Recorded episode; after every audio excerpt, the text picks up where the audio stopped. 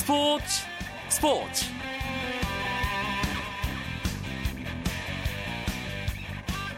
안녕하십니까 월요일 밤 스포츠 스포츠 아나운서 이광용입니다. 프로야구 두산 베어스와 헤어진 김선우 선수가 LG 트윈스의 유니폼을 입게 되었습니다. LG 구단은 김선우와 연봉 1억 5천만 원의 입단 계약을 체결했다고 밝혔는데요.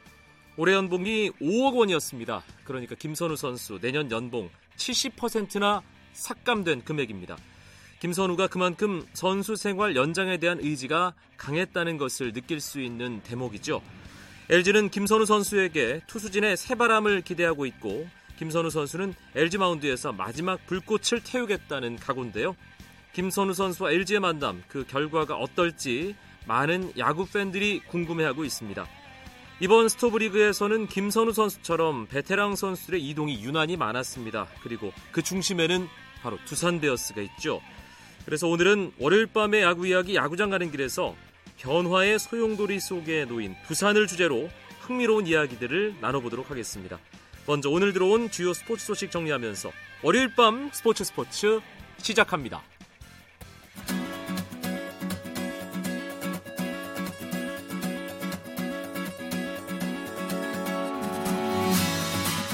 프로축구 K리그의 강원과 상주가 사상 최초의 1, 2부 리그 승강 플레이오프에서 격돌합니다. 강원과 상주 두 구단은 오늘 기자회견을 열고 역사적인 첫 승강 플레이오프에서의 승리를 다짐했습니다. 두 팀은 모레 경북 상주 시민운동장에서 1차전을 치른 뒤 오는 7일 강원 강릉 종합운동장에서 2차전을 갖게 됩니다. 우리나라 루지 대표팀이 월드컵 대회에서 사상 처음으로 톱10 진입에 성공했습니다. 이창용 코치가 이끄는 루지 대표팀은 독일 빈터베르크에서 열린 월드컵 3차 대회 팀 개주에서 2분 30초 446의 기록으로 14개 팀 가운데 8위에 올랐습니다.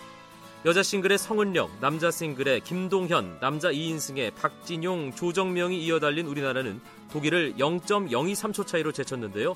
세계 최고 수준의 선수들이 기량을 겨루는 월드컵 무대에서 8위에 오른 것은 우리나라 썰매 종목 역사상 처음입니다. 부상을 당한 네덜란드 프로축구 에인트호번의 박지성 선수의 복귀가 늦어지고 있습니다. 지난 9월 왼쪽 발목을 다친 박지성은 네덜란드 로테르담에서 열린 정규리그 페이노르트와의 원정 경기에서도 출전 명단에 포함되지 못했는데요. 에인트호번은 페이노르트의 3대1로 패해 4경기 연속 승리를 거두지 못했습니다. 미국 프로야구 메이저리그에서 활약하는 추신수 선수가 텍사스 레인저스와 계약할 것이라는 전망이 나왔습니다. 자유계약 선수로 풀린 추신수는 몸값이 너무 비싸 갈 수 있는 팀이 한정돼 있다며 가장 높은 계약금을 제시할 것으로 보이는 텍사스로 갈 가능성이 큰 상황이고 텍사스 외에 추신수를 데려갈 가능성이 있는 다른 팀으로는 신시내티와 시애틀, 디트로이트 등이 꼽혔습니다.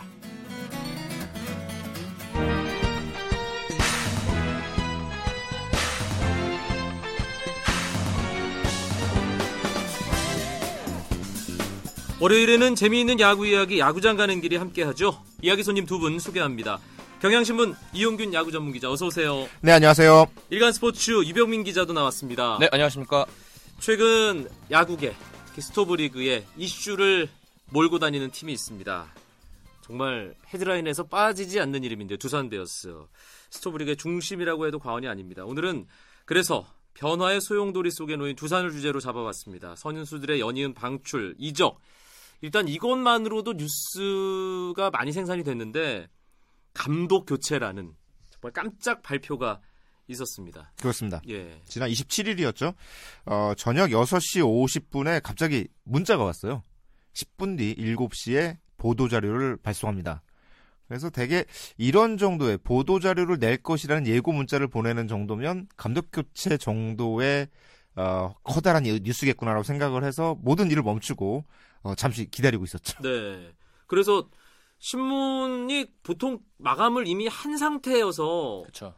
그 전문지들은 완전히 난리가 났다 그러더라고요. 그러니까 일단은 1차 마감은 마친 상태였고 네. 이제 9시 50분 정도 2차 마감이 있습니다. 그래서 뭐 나가는 건 문제가 안 되는데 저도 이제 그 당시에 저는 이 KBS 안에서 교육 콘서트를 보려고 준비하고 있었는데 문자가 와서 카카오 그 메- 모바일 메신저가 어마어마하게 왔습니다. 진짜 로 이유를 모르는 사람들이 궁금해해가지고 저도 당황스러웠습니다. 네, 뭐 이 교체와 관련해서 뭐 취재한 두 분 뒷얘기 없나요, 이용균 기자? 어, 교체는 어느 정도 좀 일찌감치 정해졌던 것 같아요. 어, 근데 시점을 잡기가 굉장히 두산이 어려웠던 것으로 보이고 어, 한국 시리즈가 끝난 직후에 바로 한 일주일 뒤에 마무리 훈련을 시작을 했거든요. 근데 마무리 훈련 중간에 감독 교체하기도 어렵고 결국은 어, 휴- 선수들의 휴식 기간 12월 1일부터 휴식 기간이잖아요. 휴식 기간 전 마무리 훈련 중간 그러다 보니까 마무리 훈련 끝 부분 마지막 부분을 택하지 않았나. 그래도 이 갑작스런 결정의 배경에는 역시 어, 단순히 어떤 구단의 고위층의 결정이 아니라 어, 구단보다 더 높은 쪽의 결정이 있었던 것이 아니냐라는 추측을 낳고 있습니다. 구단보다도 높은 쪽이면 그룹의 고위층. 그렇겠죠? 이겠네요. 네. 그런데 두산이 한국 시리즈 끝나고 나서 바꿔도 너무 바꾸는 거 아니냐. 한국 시리즈에서 우리가 만났던 두산과 2014년의 두산은 완전히 다른 팀, 달라도 너무 다른 팀이 될 것 같거든요. 두 분은 어떨까요? 그 이런 큰 폭의 변화를 비시즌에 겪었던 팀이 예전에 있었나요? 뭐 그전에? 준우승을 하고도 감독이 교체된 팀은 좀 많이 있었죠. 2002년에 LG가 김성현 감독 준우승하고도 감독 아, 재계약이 이루어지지 않았고 어, 삼성도 이 손흥민 감독 어, 2010 시즌에서 준우승을 한 이후에 바로 그해 겨울 그때는 12월 31일인가 그랬어요. 네. 어, 그때 또 갑작스러운 경질을 한 적이 있었고요. 음, 이, 뭐, 준우승 팀 감독이 경질된 사례에 대해서 이용균 기자가 지금 얘기를 해줬는데, 네. 그래도, 뭐, 그때도 갑작스럽긴 했습니다만, 뭔가 다 좀 쉬고 있는 기간이었잖아요. 네. 지금은 선수단이 이제 마무리 훈련을 하는 중에 중간에 일본에서 마무리 훈련을 지휘하고 있는 감독을 이제 뭐 중간에 이제 복귀를 시키면서까지 경질을 발표가 났어요. 그 네. 부분이 매끄럽지 않았다는 뒷말은 계속 나오고 있죠, 이병민 기자. 부산 측에서도 그것을 인정을 했습니다. 우리가 타이밍 잘못 잡았고 우리가 타이밍을 미숙하게 한 건 실수다 인정한다고 했는데 그만큼 좀 두산 안에서도 그 결정을 내려올 때까지 기다린 것 같아요. 그리고 김준혁 감독이 27일 날 오전 이제 오후에 경질 통보를 받고 한국으로 들어왔는데 그때까지 발표할 때까지 선수들은 몰랐어요. 그 음. 발표가 나서 몇몇 두산 선수들이 저한테 문자를 보내더라고요. 혹시 왜 왜 그렇게 되셨는지 아냐고. 그래서 음. 저도 개콘을 보면서도 모른다고 답장을 보내주고 있는데 보내줬는데 잘 알아보니까는 이미 뭐 어, 김승현 사장이나 김철훈 단장은 김준욱 감독한테 하루 이틀 전부터 통보를 했다 하더라고요. 네. 그래서 이제 가서 이제 마무리를 하고 드- 들어온 건데 선수단은 정말 집단 소위 말하는 멘붕 상태였습니다. 음. 그래서 팬들은 잇따른 베테랑 선수들의 방출 그리고 김준욱 감독 경질까지 하면서 두산 베어스가 아니라 이건 쇼킹 베어스다 이런 별명까지 붙을 정도로 좀 심각한 상황이었습니다. 김주룩 감독 경질은 이용규 기자 말처럼 시즌 중에도 조금씩 조금씩 솔솔솔 많은 사람들 사이에서는 얘기가 조심스럽게나마 나온 상태였어요. 그렇죠. 그런 예. 분위기가 전해졌습니다. 예, 그런데 그래서 김주룩 감독은 어 이제 그만 할, 한다는 것에 대해서 그래 그럴 수 있다. 그런데 새로 감독이 되는 사람의 이름을 듣고 더 깜짝 놀랐습니다. 야구계가. 아무래도 그 부분이 가장 문제였던 것 같아요. 예. 두산이 타이밍도 타이밍이지만 어, 김경문 감독에 이어서 김진욱 감독 그리고 그 다음에 새로운 변화를 추구하기 위해서 추- 어, 뭐, 데려온 감독이 사람들이 잘 모르는 사람이다.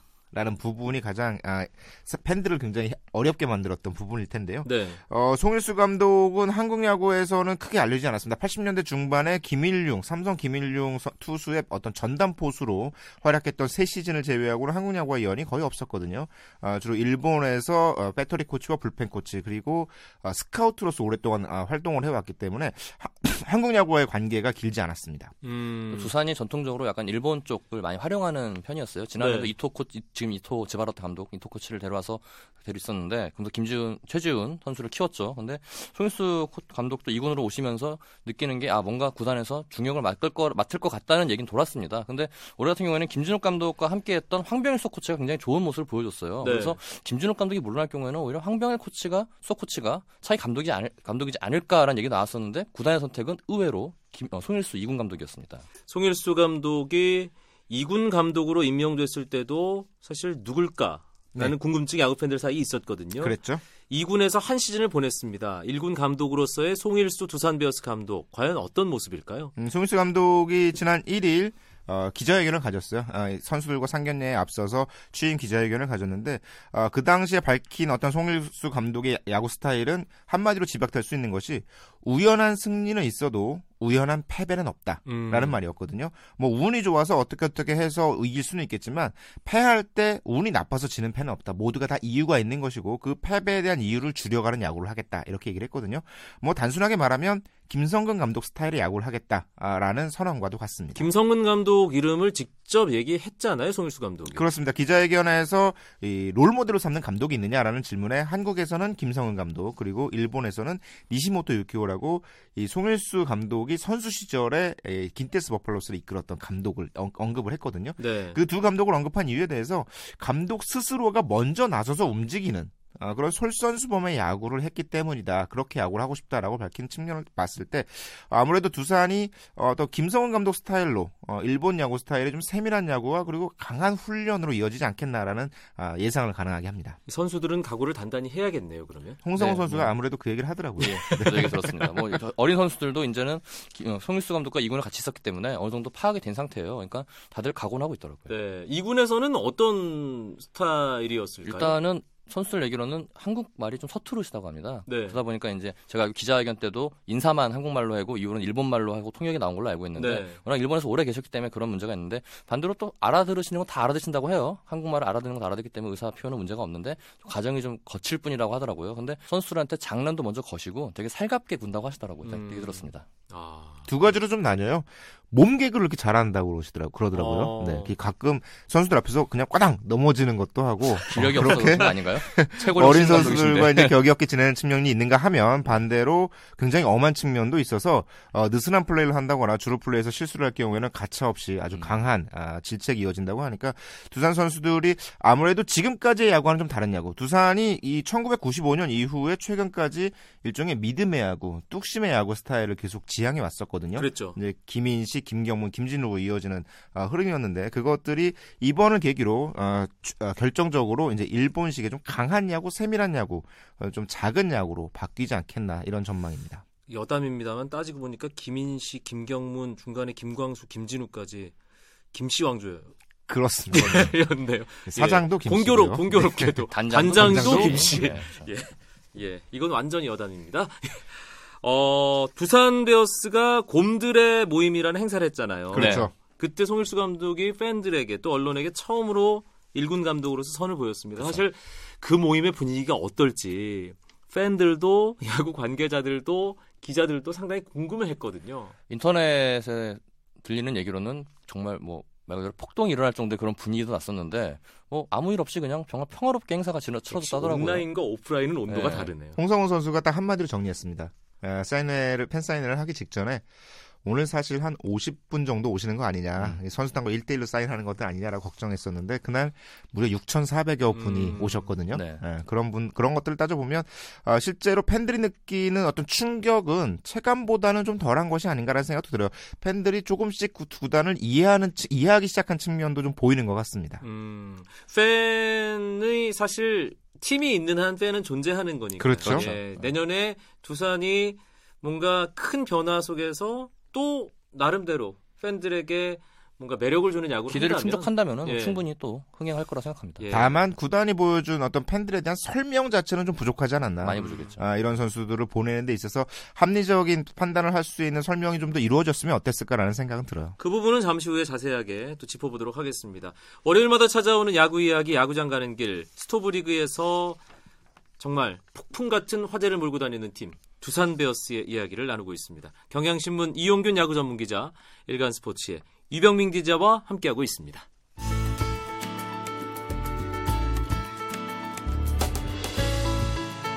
스포츠가 주는 감동과 열정 그리고 숨어있는 눈물까지 담겠습니다.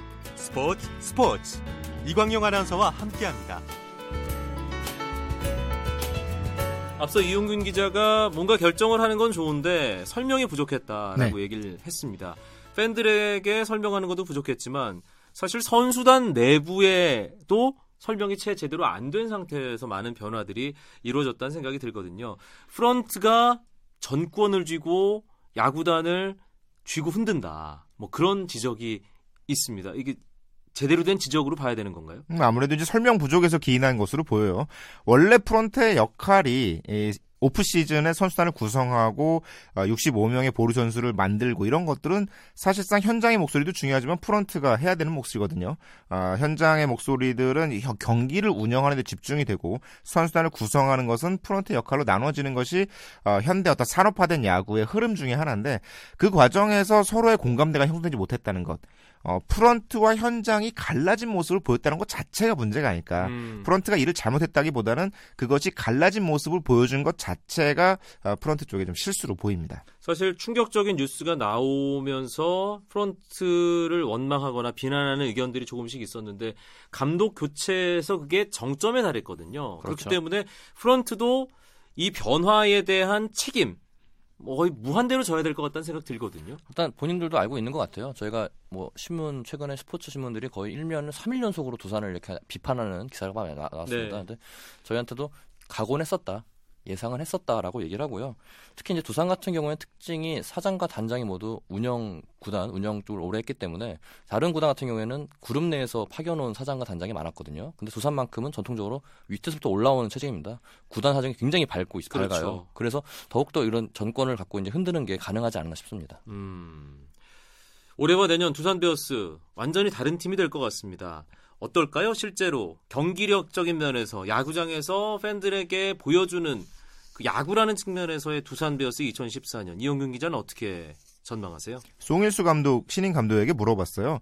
베테랑 선수들이 많이 빠져나갔다. 그분을 어떻게 채울 것이냐라고 했는데 어, 이종욱, 손시현, 최준석 선수가 대표적으로 빠져나갔잖아요. 그 자리를 만약에 뭐 어떤 선수 A 선수, B 선수, C 선수를 채운다라고 했더라면 어, 조금 고, 고개를 갸웃거렸을 것 같은데 송일수 감독이 대뜸 어, 야수 쪽에서 천 타석 정도가 빠져나갔다.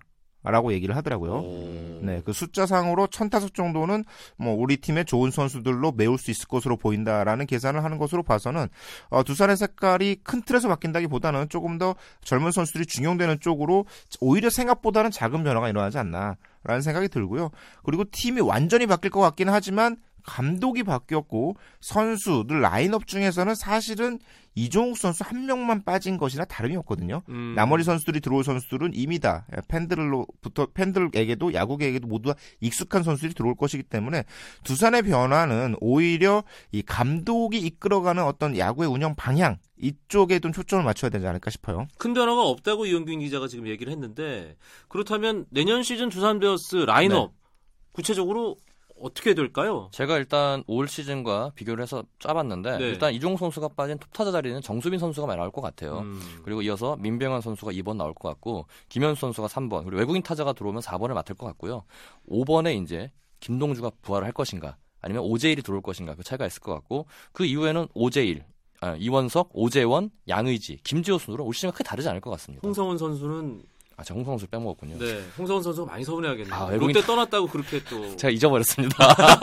역시 외국인 타자가 외국인 많은 타자가- 영향을 예, 미칩니다. 그쵸. 홍성훈 선수가 외국인 타자 역할을 해야 될 것 같습니다. 예. 예, 노랑머리 가발이라도 써야 되는 마운드도 마찬가지인 예. 게 김선우 선수가 빠졌다고 하지만 니퍼트 선수는 재계약을 할 예정이고 다른 외국인 선수 한 명이 오고 그리고 유희관과 노경은 그리고 부상에서 복귀하고 있는 이용찬이나 또는 이재우까지도 가능성을 봤기 때문에 음. 마운드도 크게 큰 틀은 벗어나지 않을 것 그리고 같습니다. 군복무 선수들이 또 많이 돌아오던데요. 두산이? 그렇죠. 그렇죠. 네, 두산이 때를 맞춰서 보냈던 선수들이 있기 때문에 어, 이래저래 좋은 선수들 물론 많은 선수들이 군대에 가기도 했습니다. 하지만 돌아온 선수들을 따져 본다면 어, 두산으로서는 어느 정도는 전력이 갖춰진 상태로 내년 시즌을 준비하는 것이 아닌가. rebuilding이라고 얘기는 했지만 어, 큰 틀에서의 rebuilding이라기보다는 오히려 작은 변화의 쪽에서 초점이 맞춰져, 맞춰져 있지 않나 싶어요. 네. 두산은 보면 항상 군대를 잘 보내고 잘 데려오는 것 같아요. 예. 그 관리도 상당히 잘한다는 생각이 듭니다. 노하우가 있는 것 같습니다. 유병민 기자가 김동주란 이름을 언급했습니다. 네, 그렇죠. 사실 이번에 베테랑들이 거의 다 떠났는데 홍성흔 선수와 함께 유이하게 남은 선수가 지금 김동주 선수거든요. 과연 어떻게 될 것인가? 두산 팬들의 가장 큰 관심은 김동주 선수에게 쏠려 있는 것 같아요. 그렇죠. 만약에 김동주 선수가 80경기 이상만 출전해 준다면 아, 두산 타선에 큰 도움이 될 텐데 일단 송일수 감독은 김동주 선수를 1군 캠프에 데려가지 않기로 결정을 했다고 그래요. 음, 1군 캠프에 데려가면 아, 대- 1군 캠프에 데려가지 않는 이유가 1군 캠프에는 훈련량이 굉장히 많을 것이기 때문에. 네, 네. 굳이 1군에서 아, 운동을 하느니 2군 캠프에 참가를 해서 알아서 몸을 만드는 쪽이 좋겠다라고 얘기를 했거든요. 어, 두 가지로 볼 수 있죠. 어, 일단 전력 외로 생각을 하고 팀을 구성하는 것 하- 하고 그다음에 김 선수가 알아서 그쪽에서 몸을 만들어서 올라와 주기를 기대하는 마음 두 가지가 동시에 있는 것 같아요. 김종 선수의 내년 시즌은 어쩌면 마지막 시즌이 될지도 모르기 때문에 굉장히 더 중요하죠. 2013년 시즌 시작할 때 김동주 선수가 이 타자조의 리더였거든요. 그렇죠. 예. 투수조의 리더는 김선우 선수였고. 네. 김선호 선수가 그 스스로 방출을 해달라고 구단에 통보를 아, 알려- 요청을 했지 않습니까? 그러면서 김동준 선수가 남을지 안 남을지 굉장히 관심이 모아졌어요. 근데 음. 김동준 선수는 아직 계약 기간 1년 남았다. 나 내년에 더 하겠다. 재개할 수 있다라고 얘기를 했고 김선호 선수는 새로운 길을 택해서 LG를 갔습니다. 네. 김선우 선수가 LG 간 것도 두산 팬들에게는 정말 뭐라고 표현을 해야 될까요? 조계영 코치가 바로 전화를 했다고 그래요. 김선호 선수에게. 음. 김선호 선수가 한참 좋았던 2010년, 2011 시즌에 그때 조계영 코치가 두산의 코치였거든요. 그렇죠. 그 당시에 좋았던 모습을 잘 알고 있기 때문에 조계영 코치가 전화를 해서 함께 하자라고 얘기를 했고 김선호 선수가 LG행을 택했다고 합니다. 관건은 무릎 상태인 것 같아요. 음. 두산에서도 김선호 선수의 무릎 때문에 많이 좀 고민을 했거든요. 근데 두산 쪽에서는 무릎 상태로서는 더 이상 투구가 제, 저, 정상 기량을 발휘하기 어려울 것으로 판단을 내렸고 그래서 이제 제안을 한 건데 김선호 선수는 아직 충분히 할 수 있다 라는 음. 의지를 보이고 있습니다. 네. 유니폼 바꿔 입으면서 극적으로 부활하는 사례가 종종 있지 않습니까? 아, 물론입니다. 물론 있죠. 실제로 김선호- 조계영 코치가 또- 현역 시절에 네. 두산으로 와서 굉장히 어, 좋은 모습을 보여주기도 했죠. 2001년 한국 시리즈 우승 멤버잖아요. 심지어. 그렇죠. 네. 예. 롯데에 있는 김성배 선수 역시 두산에서 팔꿈치가 더 이상 안 된다는 판단으로 4심 밖으로 풀려났다가 2차 드래프트에서 롯데로 와서 화려하게 부활한 케이스고요. 네. 그러고 보니까 두산에서 보낸 선수들이 그러네요. 예, 잘 되는. 예전에는 왜 그 LG가 뭐 방출하거나 그렇죠. 놓친 선수들이 잘 되는 박병호 선수나 뭐 예. 이용규 선수 같이. 잠실 팀들이 상당히 좀 베푸는 그런 태도를 근데 이제 LG로 임재철 예. 선수도 갔고 김선호 선수까지 갔기 때문에 내년 시즌에 그걸 또 보는 것도 재밌을 것 같습니다. LG 마운드는 그렇게 되면 봉중근의 류재국의 김선우까지 어, 메이저리그 그렇죠. 어, 메이저리그 마운드를 경험한 선수가 3 명이나 되네요. 빅리거들이죠. 그렇죠. 네. 통산 합해, 합해서 승이 내년 시즌에 이 선수들이 만약에 30승 정도를 뭐 해주고 막아주고 한다면 LG에게는 큰 힘이 될 것 같아요. 네. 내년 시즌 야구가 상당히 큰 변화 속에 지금 시점에서는 궁금하기도 하고 팬들의 관심도 그만큼 커질 것 같습니다. 비시즌 야구는 없지만 야구장 가는 길에서 나눌 이야기는 정말 끊임없이 샘솟는다는 느낌이 듭니다. 두 분도 계속해서 바쁜 나날들 보내고 계신 거죠? 물론입니다. 알겠습니다. 그럼 다음 주에 더 재미있는 야구 이야기로 이용균 경향신문 야구 전문 기자, 일간 스포츠 유병민 기자 만나도록 하겠습니다. 오늘도 고맙습니다. 예, 네, 고맙습니다. 감사합니다.